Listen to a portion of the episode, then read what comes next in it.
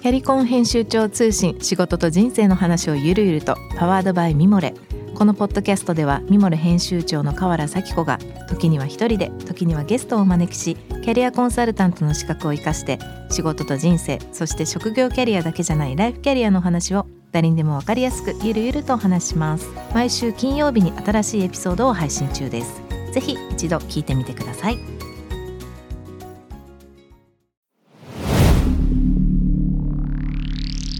ナビゲーター中道大輔です。Vision to the Future with Forbes Japan このポッドキャストは物、こと、人の魅力を引き出すことで日本のカルチャーの価値を再定義し世界と共有するコミュニティプログラムです。 Forbes Japan Web とは記事として連動し音声では SPINEAR を通じて主要リスニングサービスにてお聞きいただけます。 Forbes Japan Web は概要欄のリンクからぜひチェックしてみてください。番組の Twitter、Instagram アカウントは BTTF アンダーバーコミュニティです。ぜひぜひそちらの方もフォローをよろしくお願いいたします。えさて、え今回もですね前回に引き続きまして CA フットボールパートナーズ CEO であります小野博之さんをお迎えしてお届けしたいと思います。小野さん今日もよろしくお願いします。はいよろしくお願いいたします。前回ですね結構あの、まあ、これまでのことを中心にまあこの2つのクラブを買収してまあこれからっていうようなところでいろいろとまあ苦労の話も聞かせてもらったんですけどもちょ今年今回は、まあ、ここから先のイメージをもう少し聞ければなと思うんですけど前回の話でもちょっと出てたんですがあの、まあ、会社としてなのかもしかしたら小野さん個人としてなのかもしれないですけどこう日本のフットボール日本サッカーを強くしていきたいっていうのをちらっとおっしゃってましたが、まあ、これはもしかしたらアジア全体なのかもしれないですけど今のこう関わり方を見てると、まあ、そこに向かっていくためにこういろいろと考えてらっしゃることとか、あのまあ、僕も含めてリスナーもそうだと思うんですがそれぞれにこう思いはたくさんあると思うんでそのあたりのこう少し紐解きをさせてもらいたいなと思うんですけど現状、まあ、特にこの海外のクラブを、まあ、オーナーとして動き始めてで現地の人たちといろいろ話をしたり、まあ、当然ベルギー代表の選手がもしかしたら出てきたりとか向こうでもいろいろ見てると思うんですけど小野さんから見た今日本の、まあ、フットボール全体それはいわゆる選手だけじゃなくてだと思うんですがどんなふうにこうどんなアングルでどんなふうに感じてらっしゃいますか？そうですね。あのスポーツに関しては間違いなくあの成長というか発展を遂げていき、うん、あのまあ、直近のアジアチャンピオンズリーグでも浦和レッズさんがまた優勝3度目やってますということで、うん、全体の底上げできていたり、まあ、今プロとなった J3 までの60クラブあるということで、やっぱり地道にあのその啓蒙活動を含めてという広がりやそこに対してこう何か積み上げていくっていうことは、長い歴史を見てもすごいなとは思っています。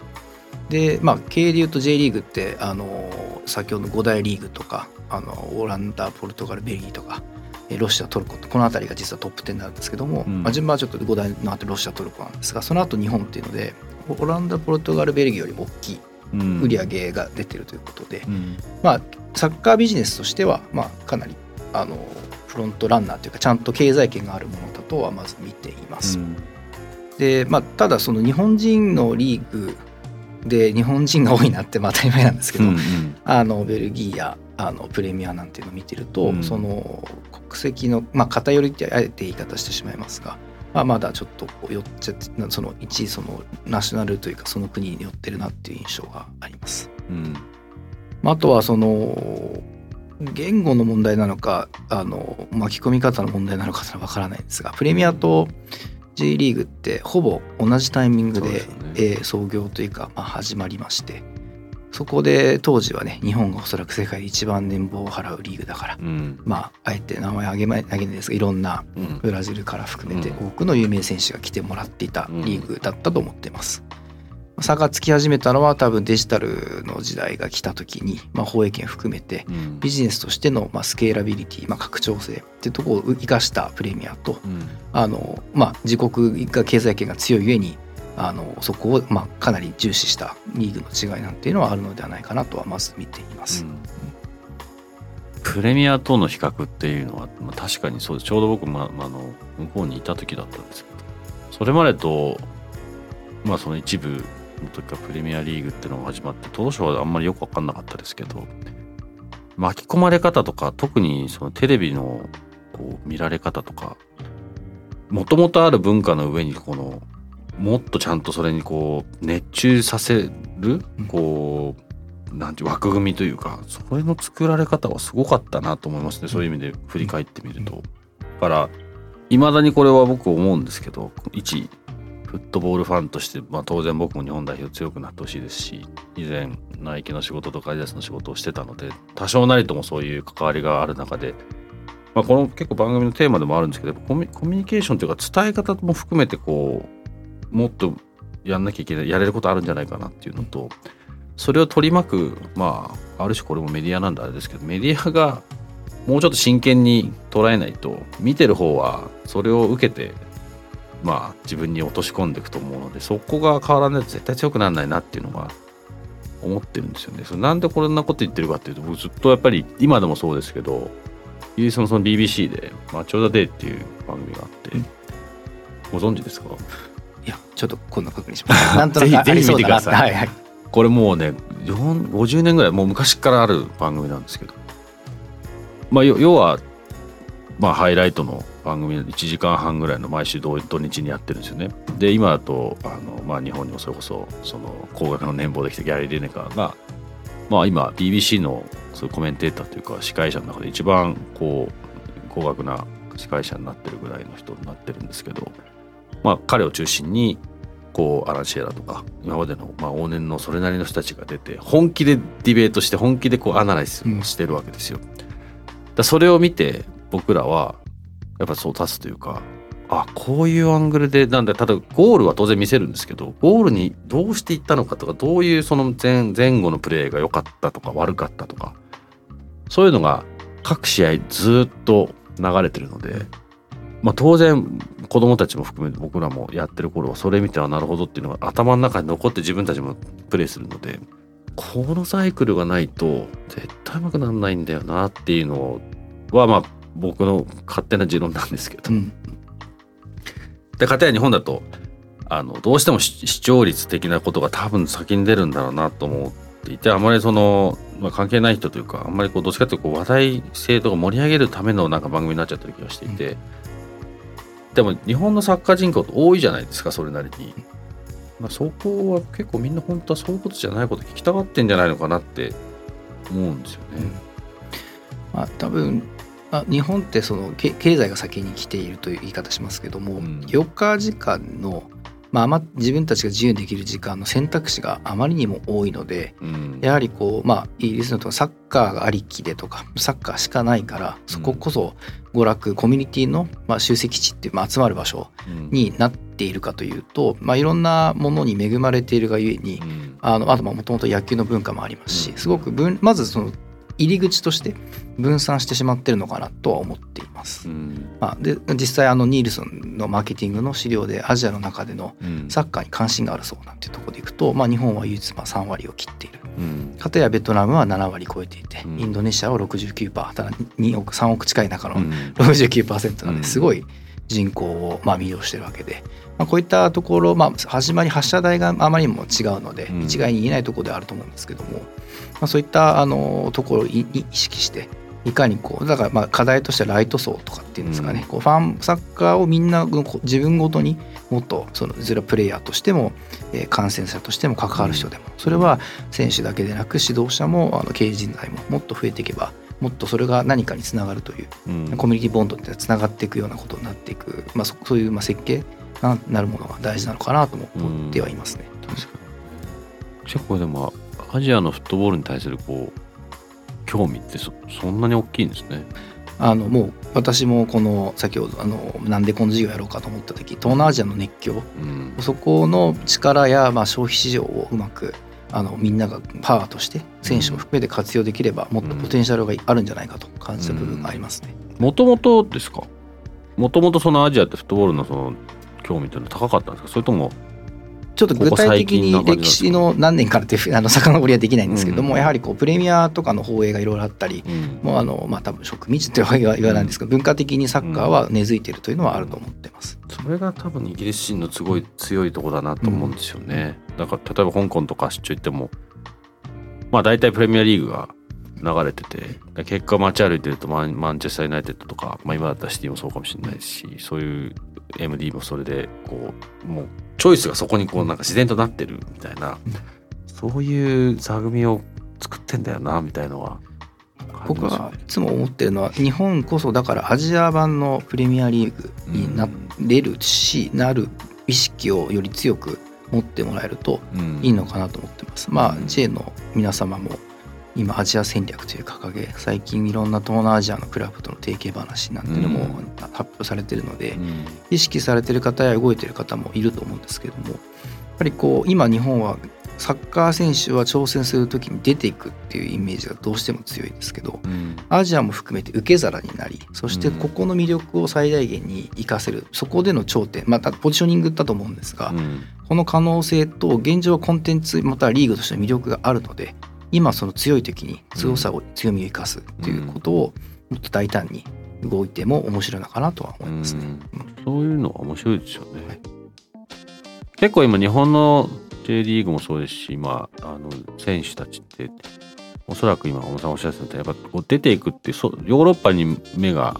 行き先が向いてると思うんですけど、まあ当然ねレベルとかはどうしても GO が高くなってるっていうような立ち位置になってると思うんですけどこれ自体はこうあんまりこう変わっていかないようなイメージですかね。いやあの確実に現地であのカタールワールドカップ私も行って15試合見てきましたけど、うん、あの世界的に見てそのトップ層と、まあ、日本やアフリカ勢含めての差って本当に縮まってきてるなっていうのはまず思います。うんで印象だけでなく、まあ、あのアプリスカートデータでじゃあこのセネガルだカメルーンだとか、まあ、いろんなアフリカ勢の国やセルビアのあのレギュラーメンバーを見てみると、うん、まあ、やっぱりプレミアでプレーしてたりとか、うん、まあ、その5大リーグでプレーしてる人たちが、まあ、それはそうですよね、うん、こう選ばれた人たちがどんどん入ってきてるので、プレミアリーグのそのトップでのチームの戦い方っていうのはできてるっていうところで、むしろそのトベスト8ぐらいトップ8ぐらいまでの門はより厳しく激しい競争が、えー、あるような気がします。実際今回ワールドカップ日本も26人の登録メンバーのうち19名が、うん、あの海外でのプレイヤーだというところありますしこれはもちろんサッカーのあの優劣という話もあるでしょうが、うん、こうみんな同じお作法でプレーしてるから勝手が分かるっていうことが大きいのではないかと思ってます。うん、そういう意味だとそのお作法っていうところは実はすごく大きな要素だと思うんですけどその勝ち方とかあのそう多分試合に向かっていくその雰囲気の作り方とか話の内容もそうかもしれないしやっぱやったことある人つまり経験したことある人とそうでない人の差っていうのはすごく大きいですよねきっと。そうですね、まあ、あの一人でやるスポーツではなくて、うん、まあ、ボールを動かしたり、まあ、陣地取りゲームだと思いますし、うん、見えないところにイメージを共有してパスを供給したり動いたりする、うん、まあ、あのスポーツである限りにおいてはみんなが同じようなものを見れてるかっていうのは非常に重要な要素を、まあ、あの決定的な差を作る重要な要素になるのではないかと見てます。実際選手たちだけじゃないですもんね。この例えば日本代表で言ったらもしかしたらそのサッカー協会みたいなこともそうかもしれないですしこのぜ、まあ、その先に僕はなイメージだとそのメディアとかもそうだと思うんですけどなんか当たり前のレベルをこうもっと上がっていくと自然的にどんどん強くなるだろうなと思うし選手もそれ求めてるんじゃないかなと思うんですけどね。そうですね、まあ、指導者、ね、のというカテゴリー一つとっても、うん、まあ、どういう潮流があって、まあ、その流行りとかスタイルもあるでしょうし、うん、それフォーメーション一つとっても、うん、まあ、戦術とってもいろんなもの議論されてますけれども、まあ、あの紙の上で勉強するのも大事なんですが、今ライブで何が起きてるかっていうことを肌で感じたり今自分たちでやって、まあ、違いを認識しどうギャップを埋めるかっていうことが自然発生的にというか自然にできると、やっぱりそこの感覚というのは埋まっていくので、うん、まあ選手のそのお作法のところではかなり近づいてきて次はそういった戦術とかそのまああのじゃあ監督だったらこんな動き方するだろう。スペインの伝統を壊しに行くのかとか。ドイツはこうだよね、うん、じゃあうちをどう対抗すべきかっていう、うん、今回あの日本はいい戦い方をしましたが。じゃあコスタリカ戦どうだった？っけみたいな含めてですね、あの戦略の幅だけでなくまあ私監督じゃないのでそこはあの深く入りはしませんが監督含めてどういう動きをするから何がっていう予測はその触れ合ってるからこそうんできることはもっとあるのかなと、まあ、期待も込めて思いますね。まあ、選手は結構今そういう意味だとかなりの数の、ね、日本人の選手たちがいけるようになって、まあ、それこそ小野さんとかがやられてることがすごく大きな意味をこれからもっともっと持つと思うんですけどその、まあ、それ以外の人たち例えば監督とかコーチとか、まあ、フィジオもそうかもしれないですしそのその人たちをもっと活躍させる周りの人たちっていうのはまあ知らないだけだと思いますけどそんなにまあこれ一般的に日本人ってあんま外出ていかないっていうのもこの問題あの番組でも問題としては提起してることが多いんですけどそういった層の人たちっていうのは実際はどうなんですか？まあ監督ね一人日本人の方一度トライされてますけど。監督はもう一方モラスさんとかは、うん。あのいらっしゃって、まあ、変わらず今いろんなあのご活躍をされてるというのは、まあ、遠目に横目に見てますけど、うん。やっぱりそういう意味ではまだ発信力っていうところで言うと、まあ、より大きなメディア体がそういった支援をしたり取り上げる。ということがあるとあの挑戦がしやすくなるのかなと。うん。まあ、日本人に限らず挑戦はあの見見えないものにはなかなかみんな飛び込みにくい部分もあるでしょうし、あの大陸をまたいだりそういう挑戦をするそのの場所が変わったり、まあ、言語が変わったりすると、まあ、かなりあのハードルが上がってしまうので、うん。このハードルをいかにこう仕組みとして下げることが可能ならばそういったものが設計できると、まあ、うん。よりまあチャレンジしやすい環境とか、うん。まあ、日本人自体のメンタリティとしてチャレンジ、まあ、失敗を尊ぶじゃないですけど、うん。あのダメスタンプじゃなくてよくやったっていう,、うん。こううんそういった尊ぶような文化が生まれてくるとうん。もっと、あの出やすいんじゃないかなと思います。ね。よね。今はじゃああんまりまだ多くないんですか？まだちょっとあのお見かけする数はそんなに多くないかなと思いますね。うんはいなんかねそういうまあこれは今はたまたまそのサッカー界の話のことですけど結構、まあ、どのどういう、まあ、いろんなカテゴリーの人たちがこの番組に来ていただいてるんですけど、まあ、やっぱそこを変えていかないと、まあ、この番組のそもそもの根本ってまあうちの会社もそうですけどやっぱこのまま日本をほっとくとどんどんどんどんこう取り残されていってしまうこうなんていうんですかね恐怖感というか自分たちの子供たちが僕らが見てた日本とは違うものを見せることになる責任みたいのもあるって思っててでなんかそれって向こうが良くてこっちがダメっていう前提でなんか話をしてるんだら全く逆でもっと足してもっと日本の良さをこう逆に向こうの中に入れていくことで向こうの価値もこっちの価値も上げられるようなことがたくさんあるんじゃないかなと思うんですよね。それはなんかこういうふうな話をしてること自体もそうですしなんかやっぱりもうちょっとアクションに起こしていかなきゃいけないっていうのは僕らもすごい思うんですけど本当になんかこうただ聞いてくれる人たちが結構それをなんとなくここ最近見てるとあの賛同してくれてる人が増えてきたかなっていうのは感じるのと、なんとなく最近少しこう日本を世界にみたいなこうテーマとか言葉が昔に比べてよく聞こえるようになってきた感じはあるんですよね。だからなんかそういうことも含めてね小野さんの活動自体がもっとそれこそ僕らもそうですけど日本の人たちも含めて世界の人たちに知ってもらってこうそこにもっとこうんういろんな力がこう組み合わさっていくと面白くなりそうだなとは勝手ながら思ってたんですけど。まあ日本は日本の良さがあるので、うん。まあ、とかくそのチャレンジというという時に海外に出ましょうっていう言葉が非常にウェイトが重く、まあ、うん。聞こえる回数が多いなと思うんですが、うん。まあ、観光であったり、まあ、何も円安だからみんな来るとかそういう理由ではなくて、もっと良いものをあのよよくちゃんとアピールしそれはもしかしたらメディアの皆さんのお力を借りながらもでしょうけども、うん。発信をし人を引きつけるうん。ポテンシャルを持っている国だと思っているので、うんまあここをどうまあ結局誰かリーダーがいて、誰かまあ一人がガサッとやって周りが追随するってことが一番早いんでしょうけど、うん。だからアジアチャンピオンズリーグ、まあ、アジアプレミアリーグかなんていうような構想が日本がそこの形になるというのはうん。一つまあ分かりやすい目標としてその今アジアにおいてのプレゼンス、まあ、あの実力も含め経済としても一番こう合わさって魅力があるコンテンツなのでこれがあるうちにここで一つの経済圏を作ってしまうなんていうことは重要なのかなとは思っています。うん。そうなってくると、まあ、一つのフットボールクラブもそうです。し、まあ、日本っていうこともそうだと思うんですけどなんか僕はずっとブランドビジネスをやってるのでそういう風な視点でも見れるなっていつも思うんですけど日本っていう、まあ、一つのブランドとしてそれがこう結果的にはその価値をどうやってシェアしてそれを理解してくれてそれに対してこうその価値にこうお金なりあの、まあ、その対価を払ってくれるっていう、まあ、それはブランドビジネスの根本的な話だと思ってるんだけどだそういうのがもっとこうもっともっと形になってくるといいですよねもっとね。そうですね。今は個別の対応や動きがどうしても目立つというかしかないのであるんです。本来はもっともう少し大きなグループ集団であったりうん。組織としてあとは協会なのかあの大きな枠でそういう取り、まあ、お互いの取り組みがうん。合わさっていくと、まあこれは加速化していくのかなとは思っていますね。そういう意味で言うと、まあ、小野さんたちの活動っていうのは、まあ、ひ一つのクラブチームを、まあ、一つのブランドと考えれば、まあ、それをこうマルチのブランドにしてこうお大きくというか強くしていこうとしてるっていうふうにも捉えられるかなと思うんですけど、はい。なんかイメージはそういうふうに近い？そうですね。あの認識にあのそういないとあの違和感ないと思ってます。あのまあ、今先ほどの話では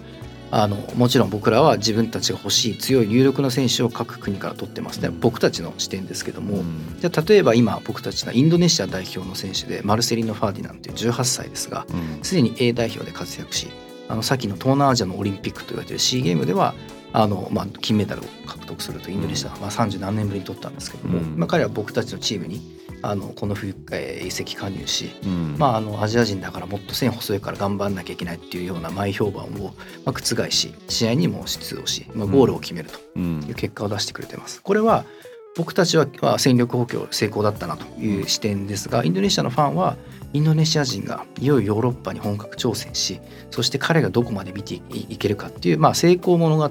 の一端を楽しんでるという見方もできると思ってます。故にそこで何が起きるかインドネシアの多くのファンは今回そのまあ2部とはいえヨーロッパで強くなってきた彼がうん。漫画のごとくうん。金メダルに、えーまあ、国を持ち上げていったので、まあ、彼が次どんな挑戦をするかと。また楽しみになるという。う、ん。これもブランディングだと思いますが、うん。まあ、そういったあの自国インドネシアやタイやベトナムの才能の原石を引き上げうん。あの活躍させてくれているのが ACA のグループクラブたちだっていうようなブランディングになっていくと、まあ、これは先ほどの話でも、まあ、僕らはまだまだ小さいグループですけどどういう波及していったりうん。その大きなパワーをまあ貸してもらえるようなあの流れになってくるのかなとまあ期待してもいるところはあります。20年前30年ぐらい前に日本が、ね、中田秀俊選手とかまあカズさんとかがやっていたようなのを、はい。これからアジアでみたいなのをね、分かりやすく言うと。です。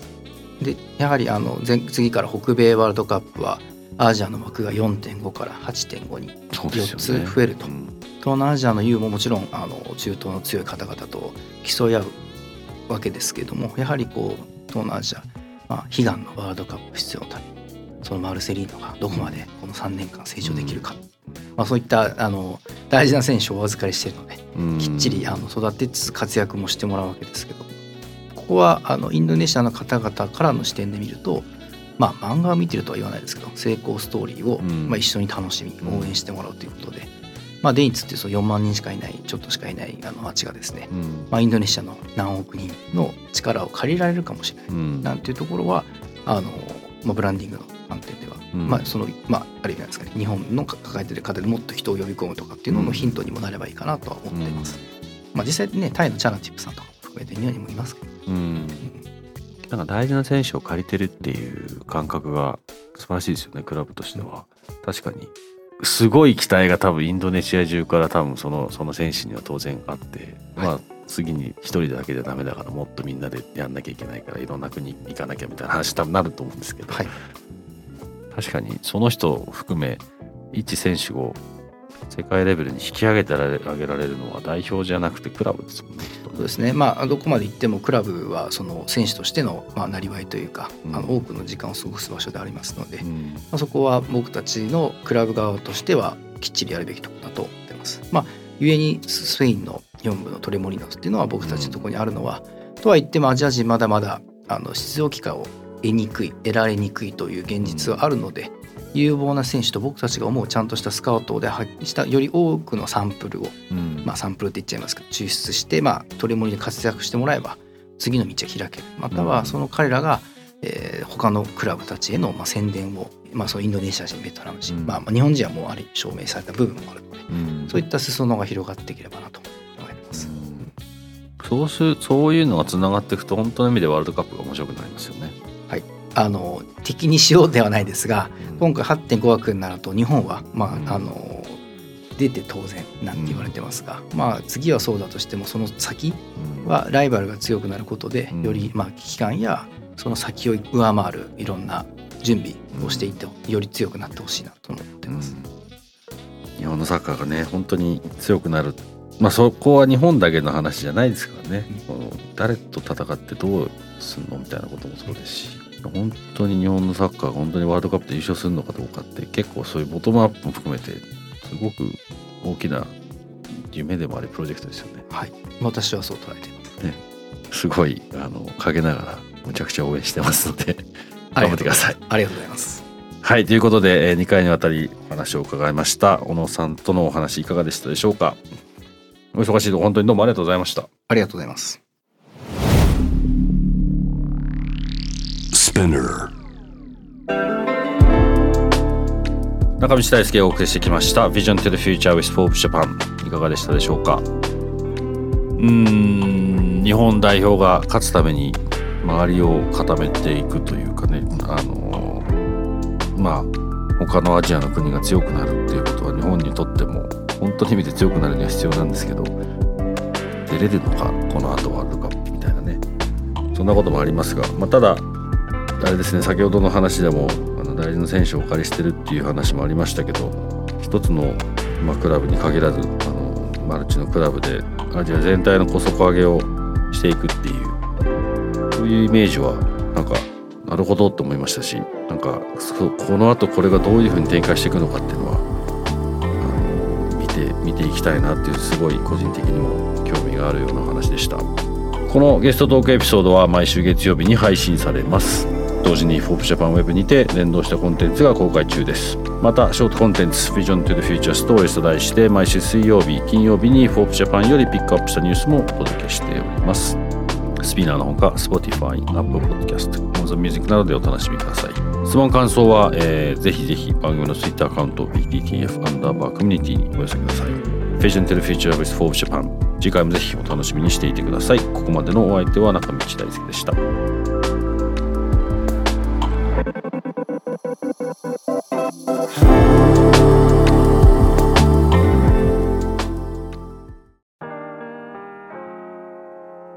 美容家の神崎めぐみと編集者の大森洋子でお届けする雑談ポッドキャスト「ウォンと私のお名前なんての?ふと私って誰なんだ？と自分がぐらついてしまうそんなあなたと毎日を楽しくするサバイバル術を一緒に考えていきます。ウォンとは毎週水曜日朝5時に配信。ぜひお聞きのプラットフォームでフォローしてください